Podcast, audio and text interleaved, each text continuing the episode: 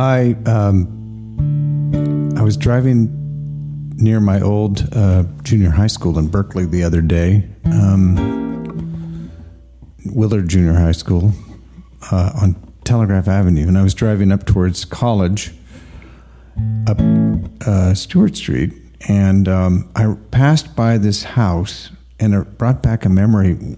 This, and when I was in like eighth or ninth grade,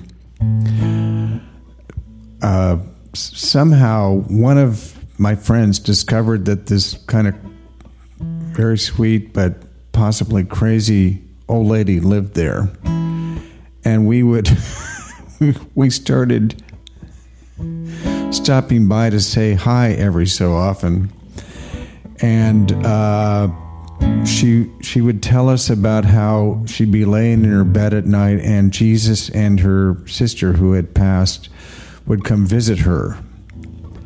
And uh, I remember one time we asked her if, if she could get Jesus to come and visit us right now.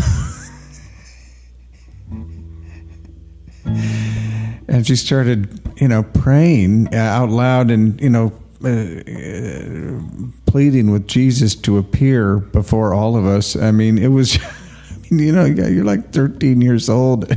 It was just, it was, uh, it was hard to keep a straight face.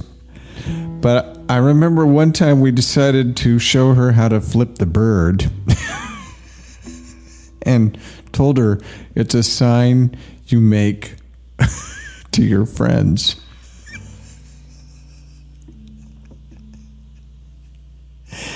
And so uh, the next time we saw her, she said something like, You boys, I think you played a trick on me. she told us a story that she'd taken a cab somewhere, and I guess she'd flipped the bird at the cab driver. and he asked her where she had learned that. And of course, she told her that told him that, you know I'm sorry to crack up. I could just see it, you know. That she learned it from some boys.